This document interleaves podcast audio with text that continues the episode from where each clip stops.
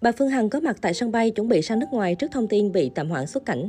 Những ngày qua, dư luận căng thẳng theo dõi diễn biến vụ việc tạm hoãn xuất cảnh với doanh nhân nghìn tỷ Nguyễn Phương Hằng. Là một nhân vật quá nổi tiếng nên sự kiện tạm hoãn được nhiều cơ quan báo chí đồng loạt đưa tin.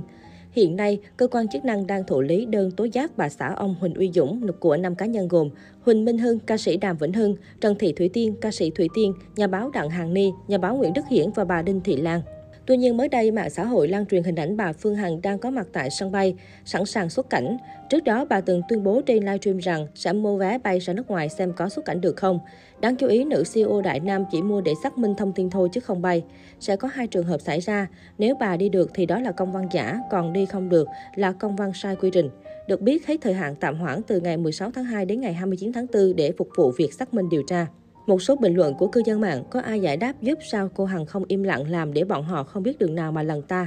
Chớ cô Hằng cứ liên tục livestream vừa lộ hết thông tin mà nhiều người nghe hỏi họ bắt đầu nản nữa. Mua vé thì mua bao nhiêu trả được, quan trọng có lên máy bay, bay qua đảo ship được hay không thôi. Đặt mua vé thì ra đại lý, muốn đi đâu thì nó bán cho đi đấy, quan trọng qua cổng an ninh nó tống cổ mới là vấn đề. Đặc biệt bà Phương Hằng cũng từng khoe trên sóng rằng chồng mình đã được công an khuyên là không nên đi gặp người này người kia sợ mất an ninh trật tự. Tuy nhiên, chiều 11 tháng 3, fanpage có tích xanh của báo Công an Nhân dân lại đăng tải bài viết có tiêu đề gây hoang mang. Thông tin bà Nguyễn Phương Hằng bị tạm hoãn xuất cảnh là chưa chính xác. Theo đó, tờ báo này dẫn lời Thượng tá Lương Minh Hoàng, tránh văn phòng cơ quan cảnh sát điều tra Công an tỉnh Bình Dương về vụ việc. Thượng tá Hoàng khẳng định đến thời điểm hiện tại, cơ quan cảnh sát điều tra công an tỉnh Bình Dương chưa ban hành bất kỳ văn bản nào về việc tạm hoãn xuất cảnh với bà Nguyễn Phương Hằng. Vì vậy, những thông tin được chia sẻ rầm rộ trước đó là chưa chính xác. Luật sư Đặng Hoài Vũ, trưởng văn phòng luật sư Đặng Hoài Vũ và đồng sự cho biết, quyết định tạm hoãn xuất cảnh là việc dừng không được xuất cảnh có thời hạn đối với công dân Việt Nam hoặc việc người có thẩm quyền của Việt Nam, quyết định tạm dừng xuất cảnh có thời hạn đối với người nước ngoài đang cư trú tại Việt Nam.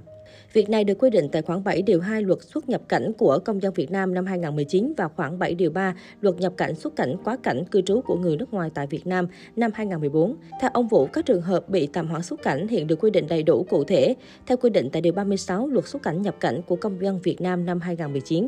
Điều 36 của luật này quy định các trường hợp bị tạm hoãn xuất cảnh gồm bị can, bị cáo, người bị tố giác, người bị kiến nghị khởi tố mà qua kiểm tra xác minh có căn cứ xác định người đó bị nghi thực hiện tội phạm và xét thấy cần ngăn chặn ngay việc người đó trốn hoặc tiêu hủy chứng cứ theo quy định của Bộ luật tố tụng hình sự. Quyết định tạm hoãn xuất cảnh còn dành cho người được tạm hoãn chấp hành án phạt tù, người được tạm đình chỉ chấp hành án phạt tù, người được tha tù trước thời hạn có điều kiện trong thời gian thử thách, người được hưởng án treo trong thời gian thử thách, người chấp hành án phạt cải tạo không giam giữ trong thời gian chấp hành án theo quy định của luật thi hành án hình sự. Ngoài ra, người có nghĩa vụ theo quy định của pháp luật về tố tụng dân sự nếu có căn cứ cho thấy việc giải quyết vụ án có liên quan đến nghĩa vụ của họ đối với nhà nước, cơ quan, tổ chức cá nhân và việc xuất cảnh của họ ảnh hưởng đến việc giải quyết vụ án, lợi ích của nhà nước, quyền và lợi ích hợp pháp của cơ quan, tổ chức cá nhân hoặc để đảm bảo việc thi hành án cũng sẽ bị tạm hoãn xuất cảnh.